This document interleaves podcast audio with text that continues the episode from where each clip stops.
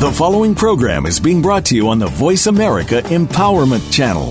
For more information about our network and to check out additional show hosts and topics of interest, please visit VoiceAmericaEmpowerment.com. The Voice America Talk Radio Network is the worldwide leader in live Internet talk radio. Visit VoiceAmerica.com. The views and ideas expressed on the following program are strictly those of the host or guests and do not necessarily reflect the views and ideas held by the Voice America Talk Radio Network, its staff, and management.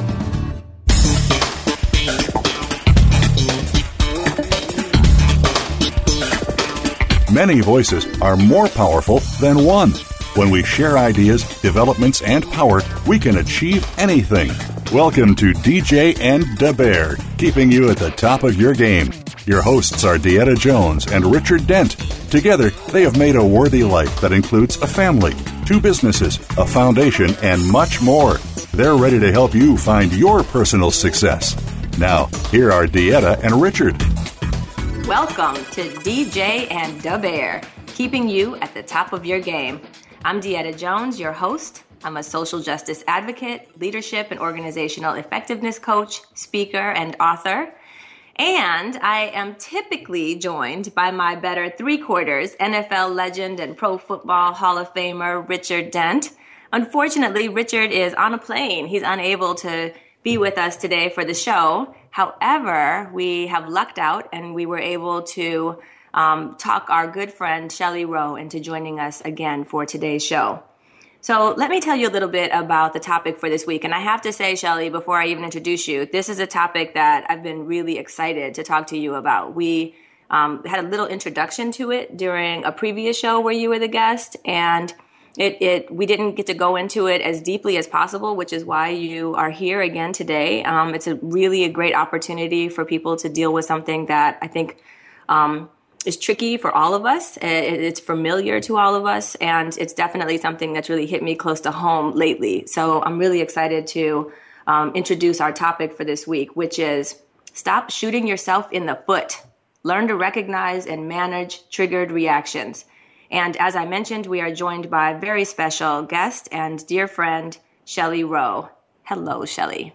Hi, Deetta. It's such a pleasure to be on your show again. Oh my goodness, the pleasure is mine. I know that we had to pull you off of the road and catch you in between flights. This is a pretty busy season for you, huh? It is. You know, I'm really lucky. I've been doing a number of engagements. I'm speaking again tomorrow, but the timing worked out perfectly and I'm thrilled to be here and just sorry that we're missing Richard this time. Oh yeah, yeah. Well, who knows? He might phone in knowing him. if he starts if he starts texting me, I'll throw in his comments along the way. Shelly, let me let me uh, introduce you for those guests, uh, those listeners who haven't had a chance to um, hear you before. Shelly is an expert in leadership decision making. She is an experienced executive leader, a transportation engineer with a 30 year career, and holds an MBA. Today, she is a sought after speaker on how to blend science with intuition for effective decision making, author of four books, including her latest, Think Less, Live More Lessons from a Recovering Overthinker. And she is a professional runner. She runs her own business. She runs all over the country speaking, and she actually runs, as in three marathons. But she says that was a long time ago. I know you're, I know the feeling, Shelly. I tried to run today. Whew, my goodness, it was humbling. But let's face it, Shelly, Shelly, your your your claim to fame as of late is that you are a recovering overthinker. So, um, all the way from Annapolis, Maryland, uh, chocolate fanatic, which is why she runs, speaker, author, and professional engineer, Shelly. Thanks, Deetta. That was fabulous. Yeah, yeah. Well, there's a lot to say about you, and I'm really excited that we get a chance to kind of pick your brain a bit more and talk about some of the research that you have conducted and some of the facts and findings that you've unearthed and some practical ways that we might address this topic. So let me let me let me tell to you that this topic has huge appeal um, to a whole you know variety of different people. As as we were preparing for the show, I couldn't help but think how it would resonate with Richard, you know, a high performing athlete who had to deal with taunts on the field and players trying to get his goat or him trying to get their goat, which I think was very much the position he was in. But even more personally, um, about three weeks ago, I uh, was on the road. I spent a lot of time on the road, like you, and I had been on the road all week long, doing presentations five days in a row, all day presentations, five consecutive days in a row. And then I had to travel with a connecting flight back to Chicago. My plane was late. I got in at 1 a.m. And then the next morning I had to take my son to a basketball game at 9 a.m. So by the time I got home from his basketball game, all I could think of was the couch and Netflix, right? And just cuddling up on the couch and relaxing and spending the whole day just chilling. And oh my goodness, I couldn't wait. Shiloh and I were so excited for that. And Shelly, I pulled up, I opened the garage door, I walked in the house, and the house had water flowing like Niagara Falls. Oh, no. It was, oh my goodness. I haven't told you this yet. So we had pipes burst, which happens in Chicago sometimes. Um, that that uh, led led to water bursting in, in the top level of our house, but also in the coming out from underneath the house and flooding the basement at the same time. And I swear, I, I froze. Like this is my house. I've had pipes break before. I know how to turn off the water because I've had to do it before. But at that moment, I walked in and I was just overwhelmed. I was like a deer in the headlight. I literally mm-hmm. could not move, right? And so to me, when you said, let's talk about triggers, I was like, oh, yeah, come on, girl. Let's talk about I got some triggers. Well, you know, Deetta, that's a great story. And what what was going through my mind as you were telling that story, um, I don't, and I don't think I shared this with you before, but I've recently um, enrolled in a neuro leadership program. So I'm learning even more about how the brain is working in those kinds of situations. So if I could just share with you a little bit about what was going on for you in that moment, and I at least find it ha- helpful when I'm in those kinds of situations. But if you if you think about your brain performance like it's an upside down U, and if you're at the peak of the U, that's when your brain is performing optimally. But if you're tired or bored, then you're on that front side of the U and you're not performing as well. And you need a little bit more arousal to get you to that peak performance.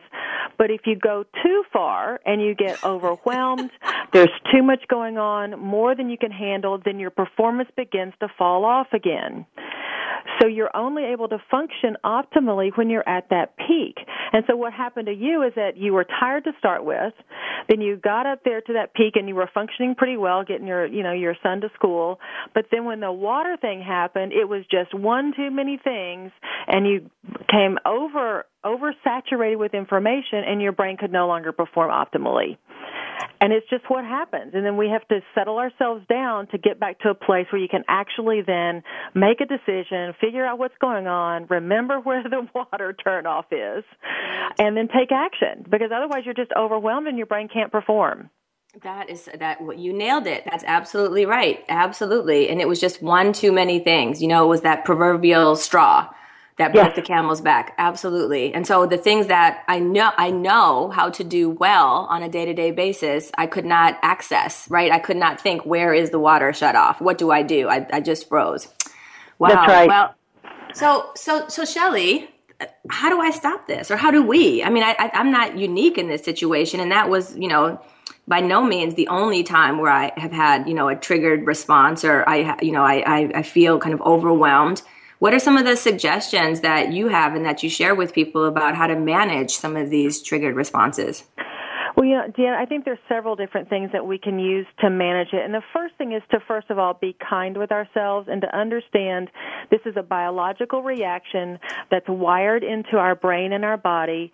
And so it's it's a natural thing. It's not some flaw that we have. It's just the way that we're built. That said, we can help ourselves manage it if we understand those kinds of situations that typically, reoccurringly create a trigger. So, for example, my corollary to your water situation is whenever something goes wrong with my laptop.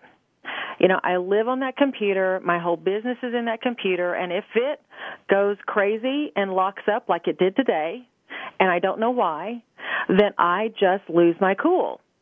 And it launches my body into an overreaction, and I, it takes even more time to settle me down than it takes to get the computer rebooted.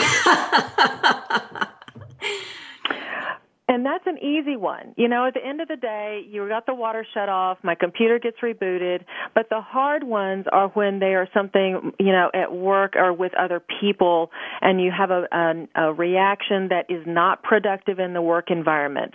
You know, maybe there's somebody that's working on a team project with you and they just get on your last nerve. Right. And before you know it, you have an overreaction. You say something that you wish you hadn't said. It's not helpful to them, to you, or to the team. And now you've got to do cleanup because you've made a mess of it.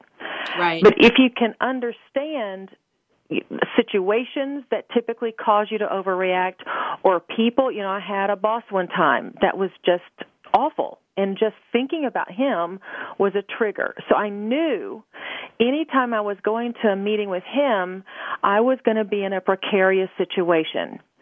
And I would resource myself differently to make sure I tried to stay calm, go in only when I was not exhausted, Right. And I had more resources to bring to the table to help keep my body and my, my system calm. So it helps to know in advance what some of those triggers are because a lot of them are pretty predictable. Yeah. You know, I love, I love what you just, the word you use, resource, you know, when you said I resourced myself. And, and it's mm-hmm. one of mm-hmm. the things that I do in my own uh, practice when I talk with people and kind of coach people on um, you know, if, if managing through conflict, for example, or communicating effectively in difficult situations or, or under um, intense situations, I tell people one of the things that's really helpful to do is remember that what you're trying to do is be as emotionally neutral as possible mm-hmm. going going into the experience and also throughout the experience. And one of the ways we might do this, and you use the word resource, which makes me think, is that I tell people to use techniques for practicing how the conversation might go and how they will enter into mm, it, but also anticipate what some of the um, questions might be, what some of the interaction might be, and then practicing it because it plays kind of a, a desensitizing, has kind of a desensitizing effect for people if they have some sense of how to, how they're going to open the conversation. They script it to make sure that they're not using language that is going to trigger for another person an emotional mm-hmm. or a defensive response. And then also being clear about stating outcomes that are future oriented and that really allow them to get to in a, to a place where they have a, a solution or a, or a, a, destination at the end of the experience and the exchange, um, so that at the end of whatever, even if the exchange is difficult, they have something that they're working towards, a goal that will lead to a satisfying interaction between the two people, especially if you know or you believe that the interaction is going to be difficult. Let me switch us just gears for just a couple of minutes and then come back so we can continue mm-hmm. this conversation because I'd really like to talk to you more about these triggers and also the values associated with them and how leaders can use their own values to help navigate some, through some of these triggering experiences. So let's switch gears for just a few minutes. And while we're at commercial break, please visit our website, www.deetta, D-E-E-T-T-A, Jones, J-O-N-E-S com, and check out our latest blog posts. And uh, hit us up on Twitter, Deetta M. Jones, and Richard underscore Dent, and Shelly Rowe. We'll be right back.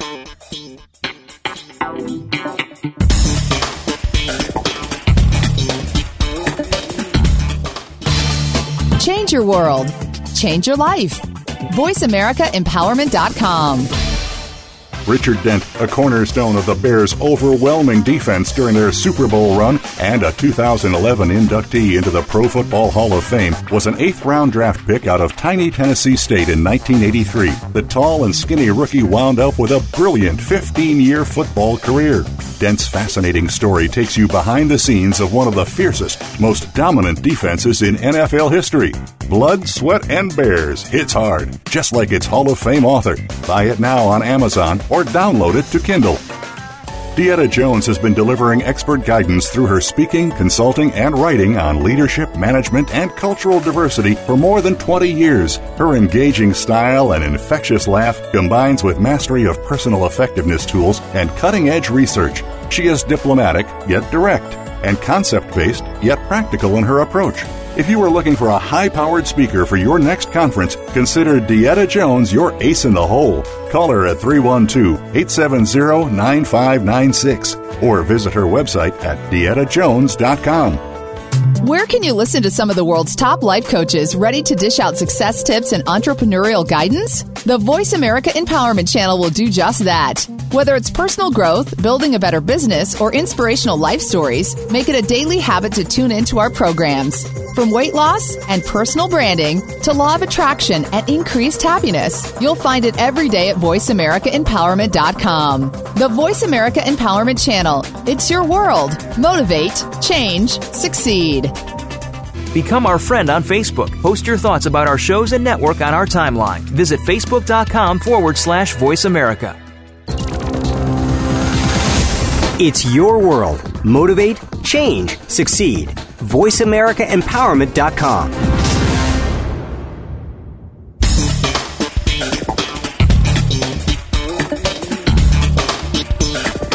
You are listening to DJ and Da Bear, keeping you at the top of your game.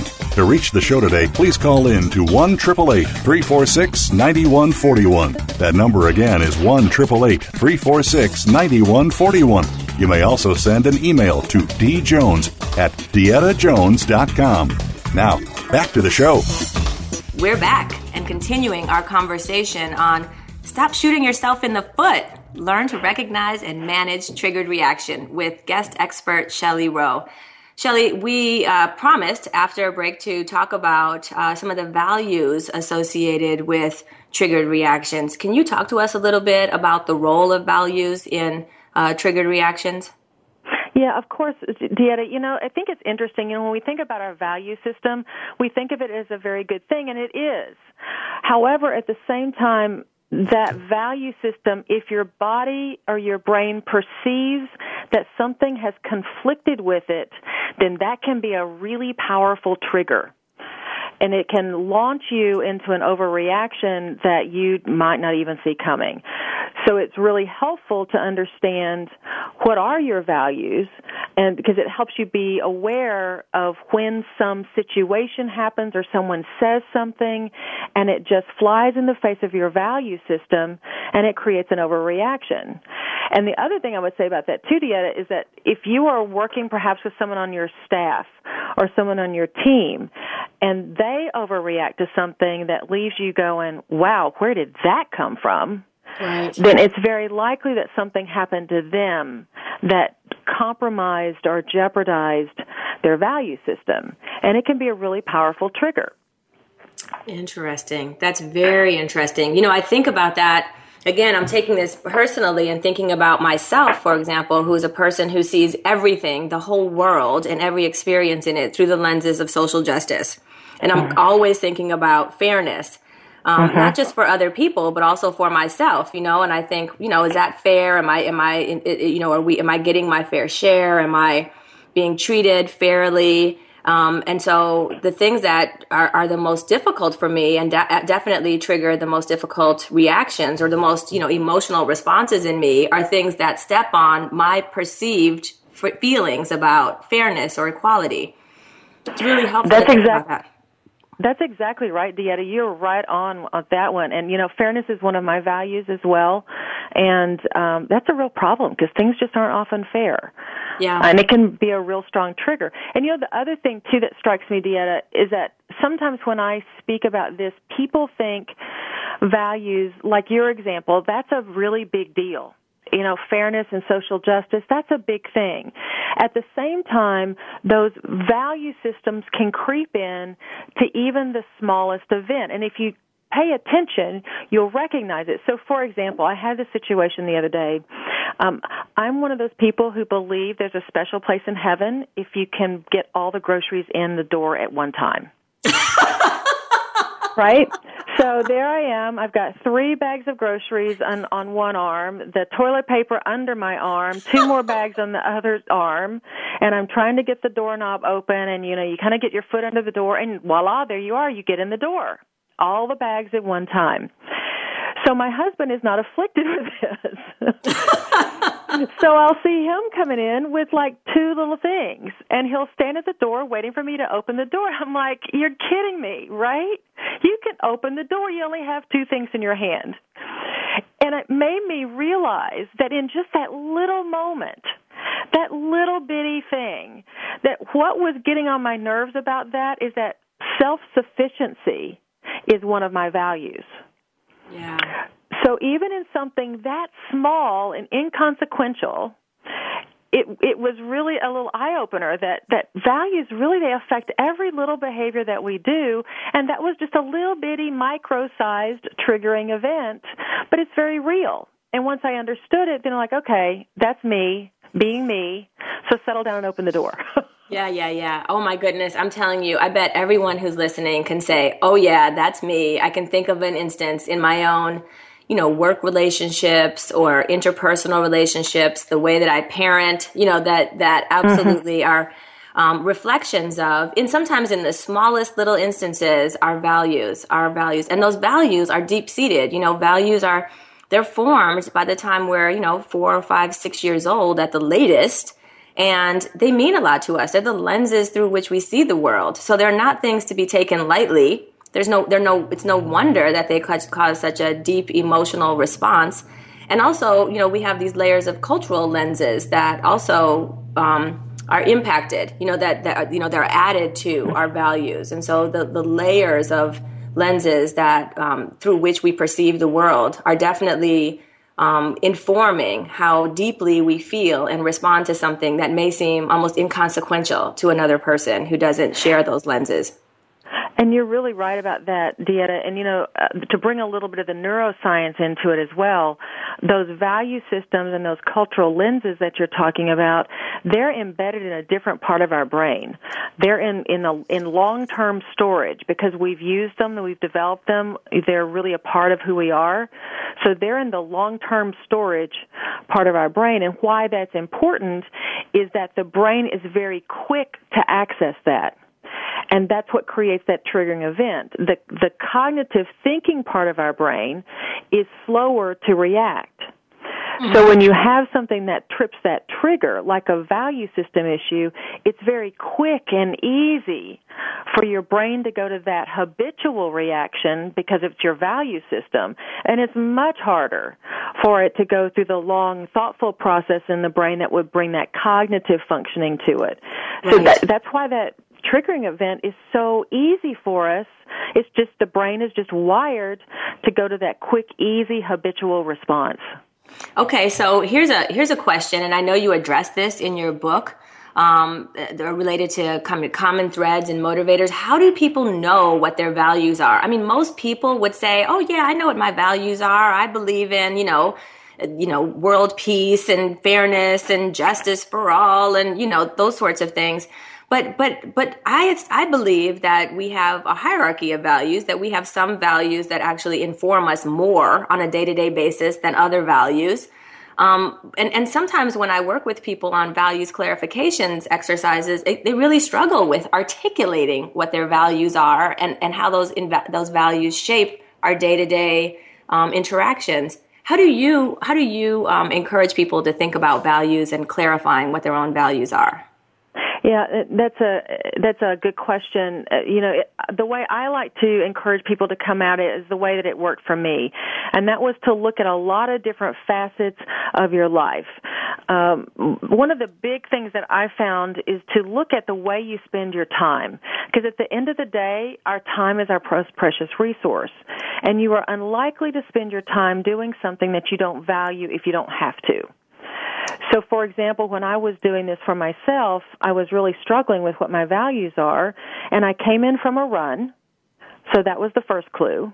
Yep. And on my coffee table was Runner's World, Travel and Leisure, and Martha Stewart's Living. and I realized, right, that's what I would read for fun.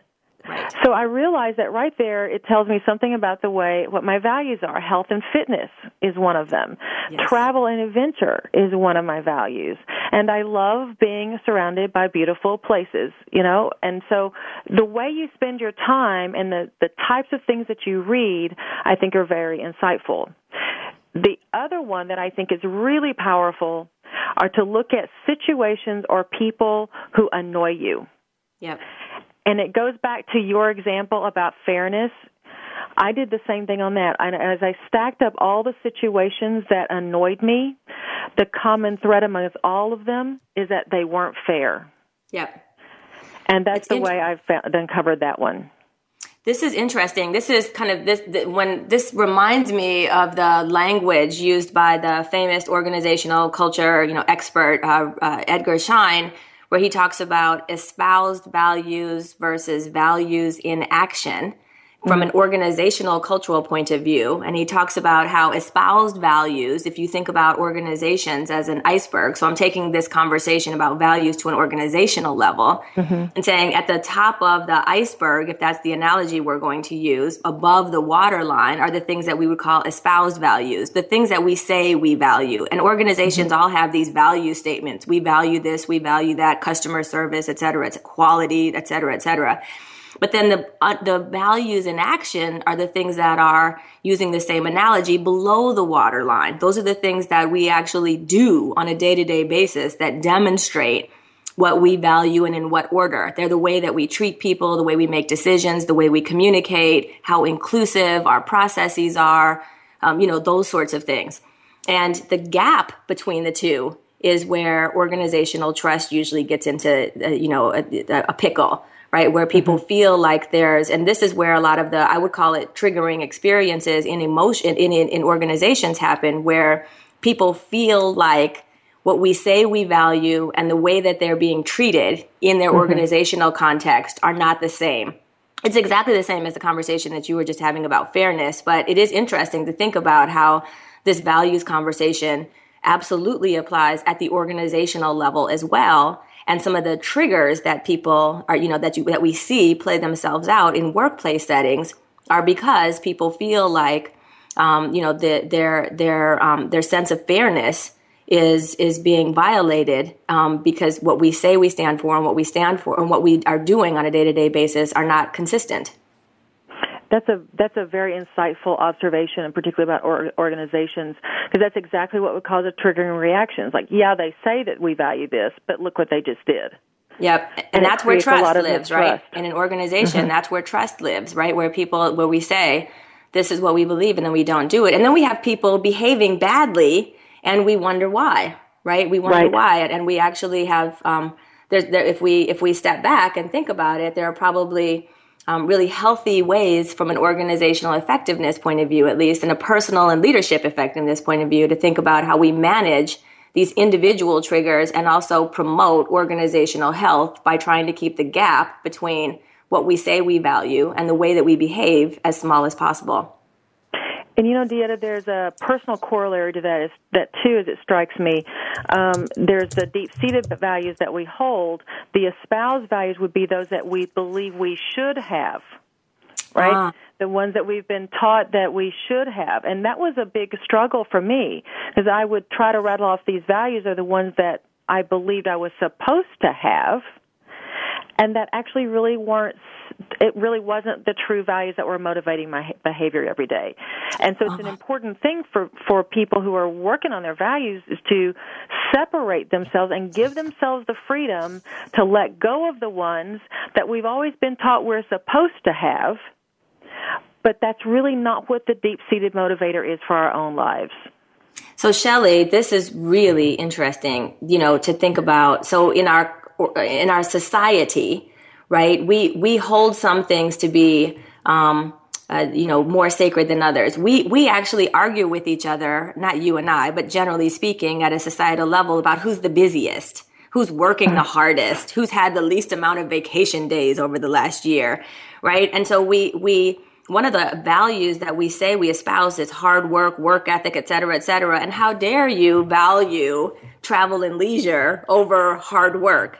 And, um, and, and so it is interesting to think about how we have these societal pressures about achievement and accomplishment and about mm-hmm. work ethic and those sorts of things that are pushing us to, to, to be driven, to be successful, that are kind of part of the American dream.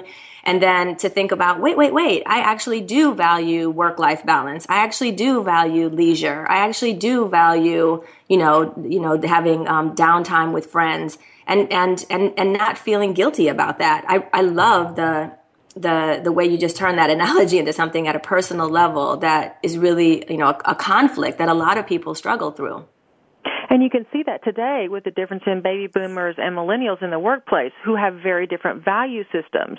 And to take it back to the triggering thing, you know, if you have a millennial who is very much valuing their personal life compared to a baby boomer who's valuing that hard work ethic, then each can be a trigger for the other Yes. Because the behavior is conflicting with their own personal value system and creates a trigger for each other.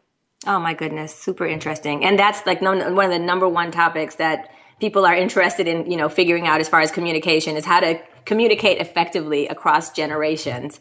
Um, but just understanding how different generations have such different value systems, where those come from, and then how those play themselves out in the workplace to potentially um, you know, cause triggering experiences, but but could be managed differently and more in, in a more healthy and constructive way with some awareness and some uh, skills. It's all about the self awareness. The more you know about yourself and what your values and triggers are, then the more you can catch it in the act and yes. be able to manage it better.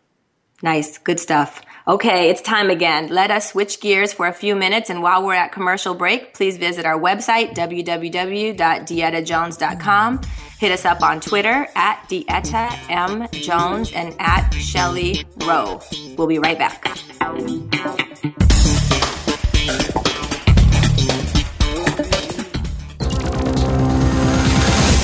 It's your world. Motivate, change, succeed. VoiceAmericaEmpowerment.com. Deetta Jones has been delivering expert guidance through her speaking, consulting, and writing on leadership, management, and cultural diversity for more than 20 years. Her engaging style and infectious laugh combines with mastery of personal effectiveness tools and cutting edge research. She is diplomatic, yet direct, and concept based, yet practical in her approach. If you are looking for a high powered speaker for your next conference, consider Deetta Jones your ace in the hole. Call her at 312 870 9596 or visit her website at deettajones.com. Richard Dent, a cornerstone of the Bears' overwhelming defense during their Super Bowl run and a 2011 inductee into the Pro Football Hall of Fame, was an eighth round draft pick out of tiny Tennessee State in 1983. The tall and skinny rookie wound up with a brilliant 15 year football career. Dent's fascinating story takes you behind the scenes of one of the fiercest, most dominant defenses in NFL history. Blood, Sweat, and Bears hits hard, just like its Hall of Fame author. Buy it now on Amazon or download it to Kindle. Become a member of VoiceAmerica.com. It's easy and best of all, it's free. Start out by going to our homepage or any of our channels and click register at the top. Once you've created an account and signed in, you can create your own custom library, opt into our newsletter, search by show, host, guest, or topic of interest, or browse millions of hours of content across all of our Voice America radio channels. Membership gets you more. Visit voiceamerica.com today to get started and tailor the listening experience to your taste. Live up to your full potential. You've heard that for years, but now there's a channel to help you get there. Introducing the Voice America Empowerment Channel. Get motivated, hear about success stories, and positive encouragement. The Voice America Empowerment Channel is the home of the world's top life coaches, entrepreneurs, and success experts. Listen to the Voice America Empowerment Channel. It's your world. Motivate, change, succeed. We're making it easier to listen to the Voice America Talk Radio Network live wherever you go on iPhone, Blackberry, or Android. Download it from the Apple iTunes App Store, Blackberry App World, or Android Market. Friend us on Facebook to keep up with what's empowering the world. Voice America Empowerment.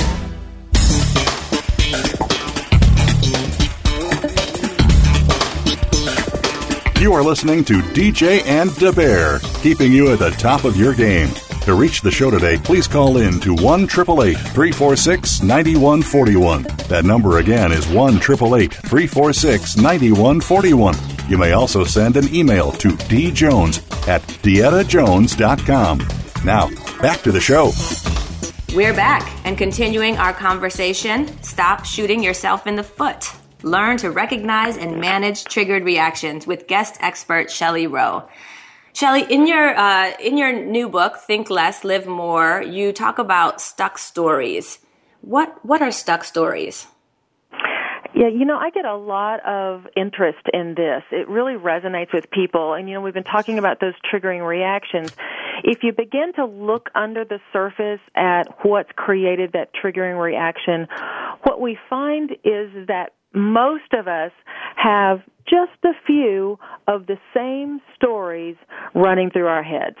It's that little voice that plays on and it's that running commentary that isn't so helpful but you have to kind of dig under the surface to find them. So let me just give you an example. When I worked at the Department of Transportation, I had um, a really difficult boss. And he and I were going into a meeting with our uh, international counterparts. And he was new. So as we walked in the door of the meeting, I turned to him to share some background information about the people we were meeting with and about the history of our work and at the international level.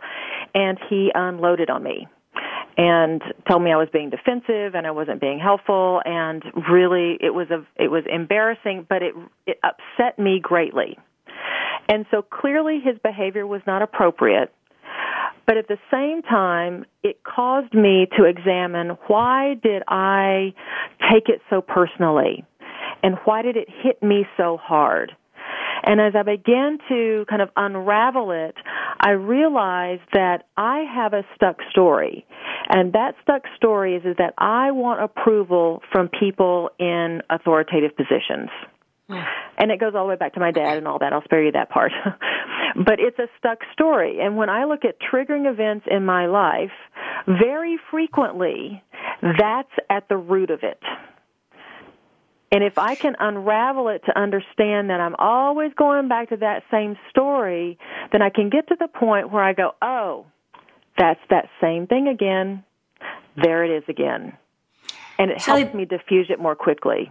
But that's a that's a pretty self-aware, you know, person. You you are a pretty self-aware person to say, you know, I have this need for approval from people in authority roles, from authority figures. That that's a that's that's a really vulnerable aha moment for a lot of people. That it's not unusual for me at least, and I think this is this definitely applies to the people that you've um, worked with as an engineer that a lot of times people want to separate out the personal or you know how I grew up in my family, the the, the little nibbles that hurt me along the way from my my current workplace role, my leadership, you know, responsibilities or my career progression.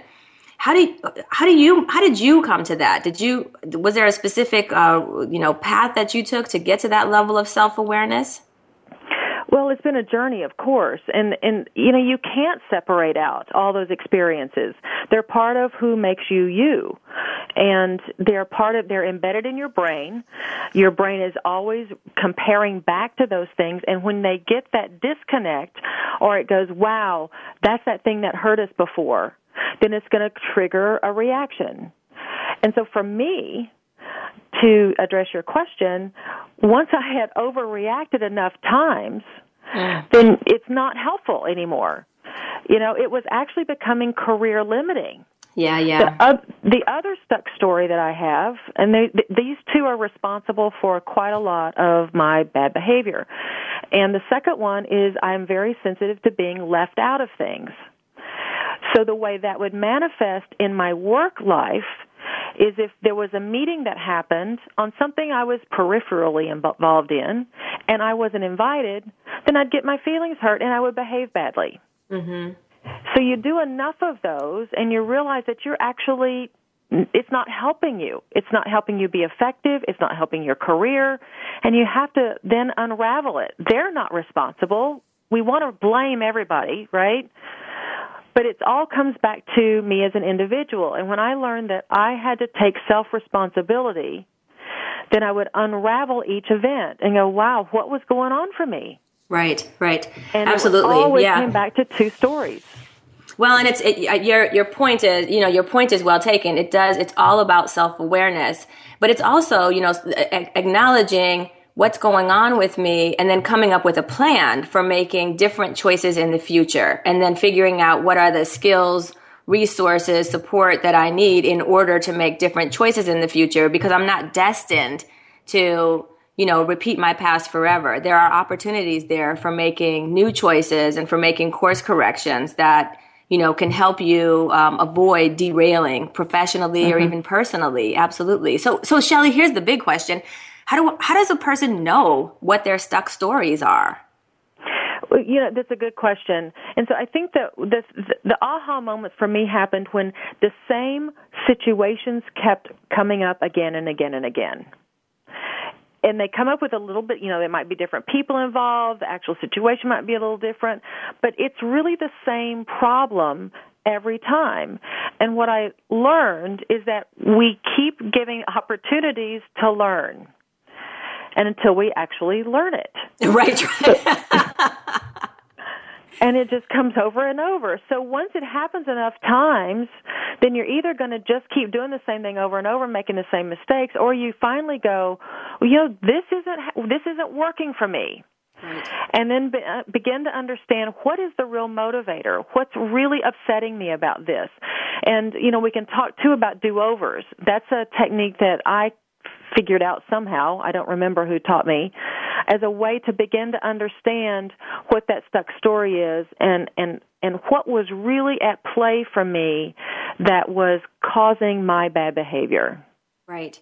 Well, and I do I love I do love and, and sometimes the way that um I encourage people to figure out not necessarily what their stuck stories are, but to kind of get help facilitating them to more clearly understanding what some of their stuck stories are that might be leading to triggers, to triggered reactions that might be leading to um, experiences that could be debilitating or derailing uh, over the long term is to get a coach or a mentor right? Mm-hmm. To start thinking about uh, who it is that you could enlist to give you feedback and to help you dissect and to think through uh, what it is that's happening and look at it more analytically. Because sometimes it's really hard, especially about something that's a trigger, to, to take to be analytical about something that is so emotional.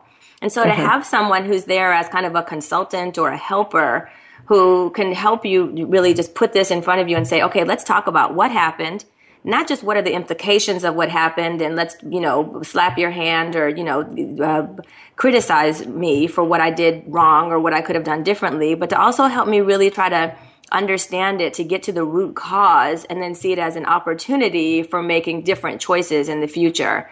Um, and so sometimes enlisting an outside person, it doesn't have to be a formal enlistment. It can be, you know, a colleague or a trusted uh, confidant who can, uh, you know, who's willing to take on the role of helping me really think through in a more analytical way what some of the emotional experiences are and then the impact of the behaviors um, is, a, is a real gift.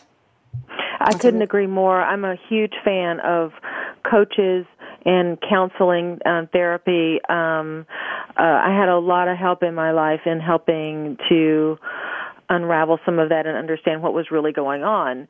Um, so I'm a huge fan of that. And I had a friend tell me it's hard to read the label when you're inside the jar. what a great that's a tweetable. That is a tweetable.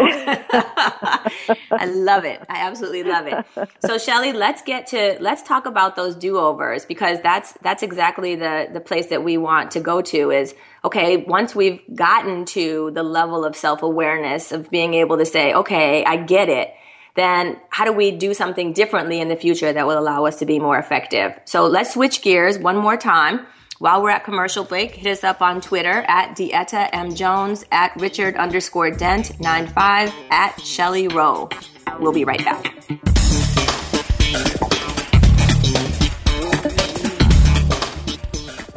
Follow us on Twitter for more great ideas at Voice America Empowerment.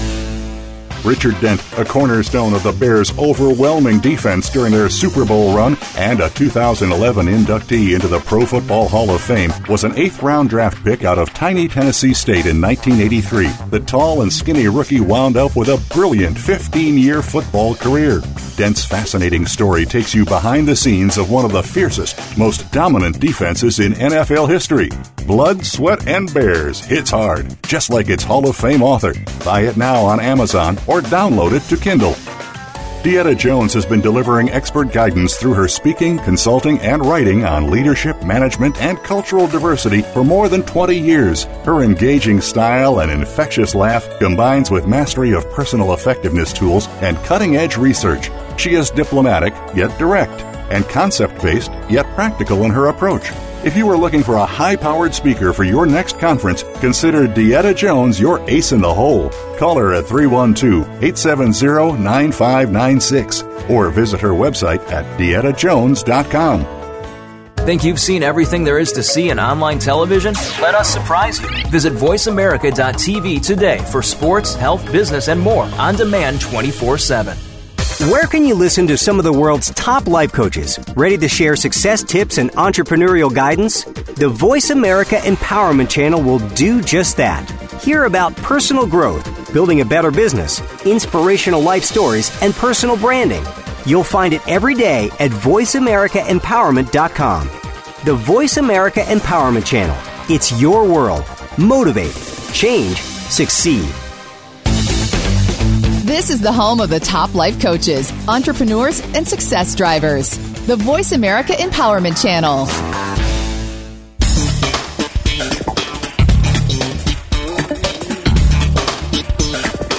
You are listening to DJ and Da Bear, keeping you at the top of your game. To reach the show today, please call in to 1 346 9141. That number again is 1 346 9141. You may also send an email to djones at deettajones.com. Now, back to the show.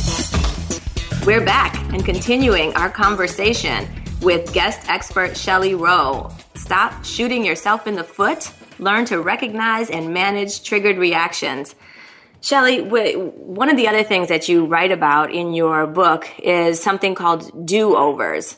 Tell us, what is a do over? Yeah, you know, Deetta, I kind of created that name, and it, it's a technique that I have found to be very useful. Um, for example, we were just talking about stuck stories. So if you have a, a stuck story, or if you just have a situation that didn't go well. So, for example, I was telling the story about uh, my former boss, and we were in a meeting with our international counterparts, and he kind of lashed out at me, and it really upset me. In that situation, I did a do over. So I reimagined the same situation the way that I wished it would have gone. And to be completely clear about this, it's not a venting thing. So it's not thinking about all the nasty things that I wish I would have said in the moment, right? It's thinking about how do I wish it would have gone in a constructive way. What would I have said? What would he have said? So, for example, in that situation, when I did the do over, I wanted him to say something like, you know, thank you so much for sharing this information with me. This is very helpful. I appreciate your expertise in this. You know, I don't know that I see it exactly the same way, but maybe we can work together and come up with a way to work in the international environment. So that's my do over. So the insightful part is to compare the two. Mm. And when I compared what really happened that upset me and the do over version, that's when the big difference was that in the do over, he included me, he respected me. And right there, one of those is a stuck story and the other one is a value. Right, right. So it immediately highlighted what it was that was the root cause of my overreaction and my really hurt feelings. Right. So that's interesting. It, you know, the approach that you're describing, these do overs, to me sounds a lot like the scripting exercise that I mentioned earlier in the mm. show, right? And kind of anticipating, especially if you believe that an interaction that you're about to go into has a high probability of conflict or, you know, triggering uh, emotional uh, response, then, you know, anticipating, planning for it, um, and then going in kind of emotionally centered and ready is really helpful. But in your situation, you used it as a way also to look back analytically and dissect and really analyze uh, what the experience was and how it how it connected to your values and stuck stories. How does that how does that help you? How does replaying a do-over help you with your triggers? I mean, you analyzed it and you understand what happened, but then but then what do you do with it? Well, it helps me the next time. So it begins to, you know, when you do it enough times, and it's like any, it's a skill. I truly believe this is a skill. And like any other skill, the more you do it, the more practice you get, and the more it becomes habitual. And in fact, that's what we see with the brain. The more you do a specific behavior, once you've done it several times, your brain gets the message that this is one that you want to keep and it begins to store it in that long-term memory part of your brain that makes it easier for it to access the next time. Right. So it's really a practice makes perfect kind of thing. Right. But the but what you're saying then is what I need to do, and I agree with you.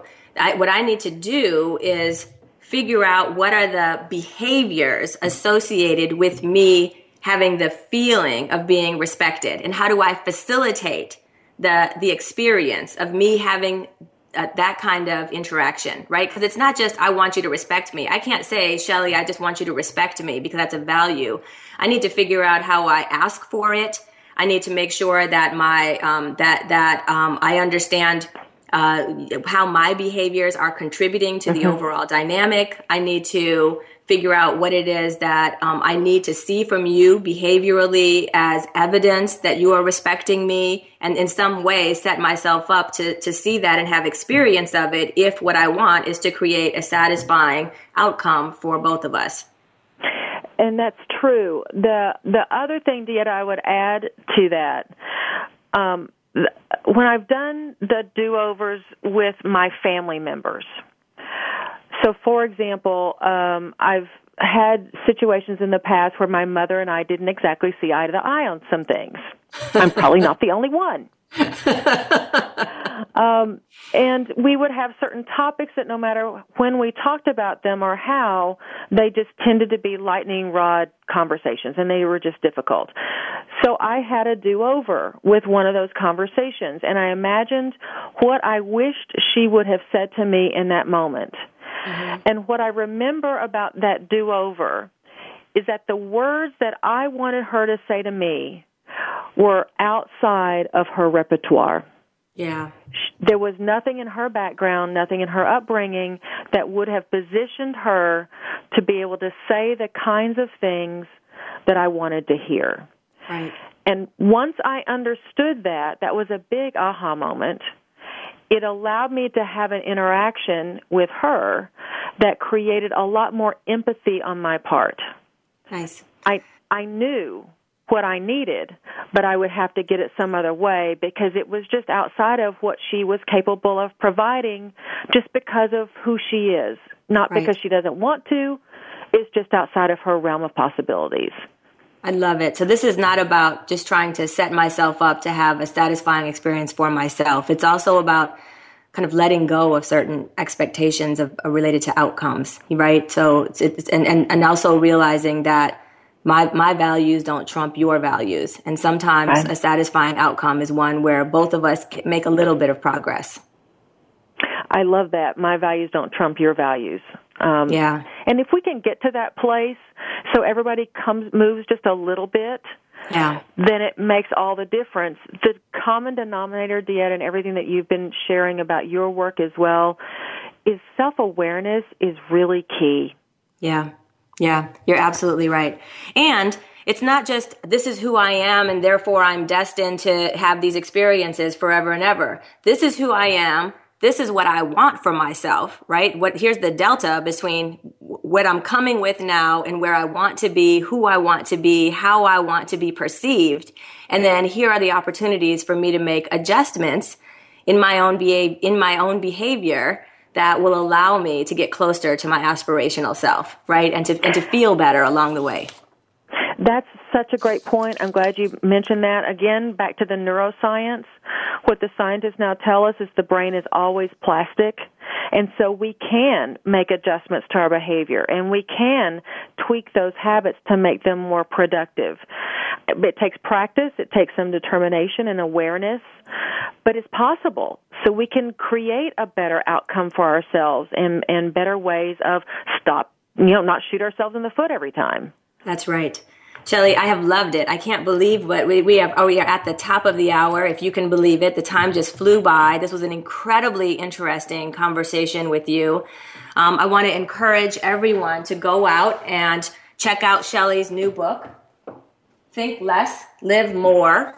And uh, Shelly, make sure that we have access. Hit us up on Twitter, and I'll make sure to send out to our listeners a link directly to your book. It's an absolute must read, it's a page turner. Thank you again for joining us today. We have loved every minute of it, and we hope you have too. Uh, please join us next week when we'll be talking with Steve DeLotte on financial investing in uncertain times. Um, in the meantime, uh, keep finding ways to make a dent in pursuit of your dreams, to serve your community, to make our world better. Thanks again for tuning in. Please join Deetta Jones and Richard Dent for another edition of DJ and the Bear. We'll be back next Monday afternoon at 2 p.m. Pacific Time and 5 p.m. Eastern Time on the Voice America Empowerment Channel. Have a terrific week.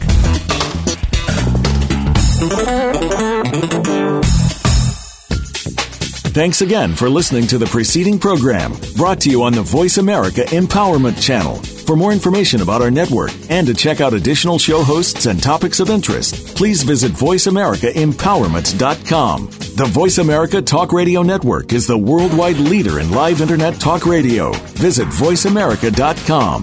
The views and ideas expressed on the preceding program are strictly those of the host or guests and do not necessarily reflect the views and ideas held by the Voice America Talk Radio Network, its staff, and management.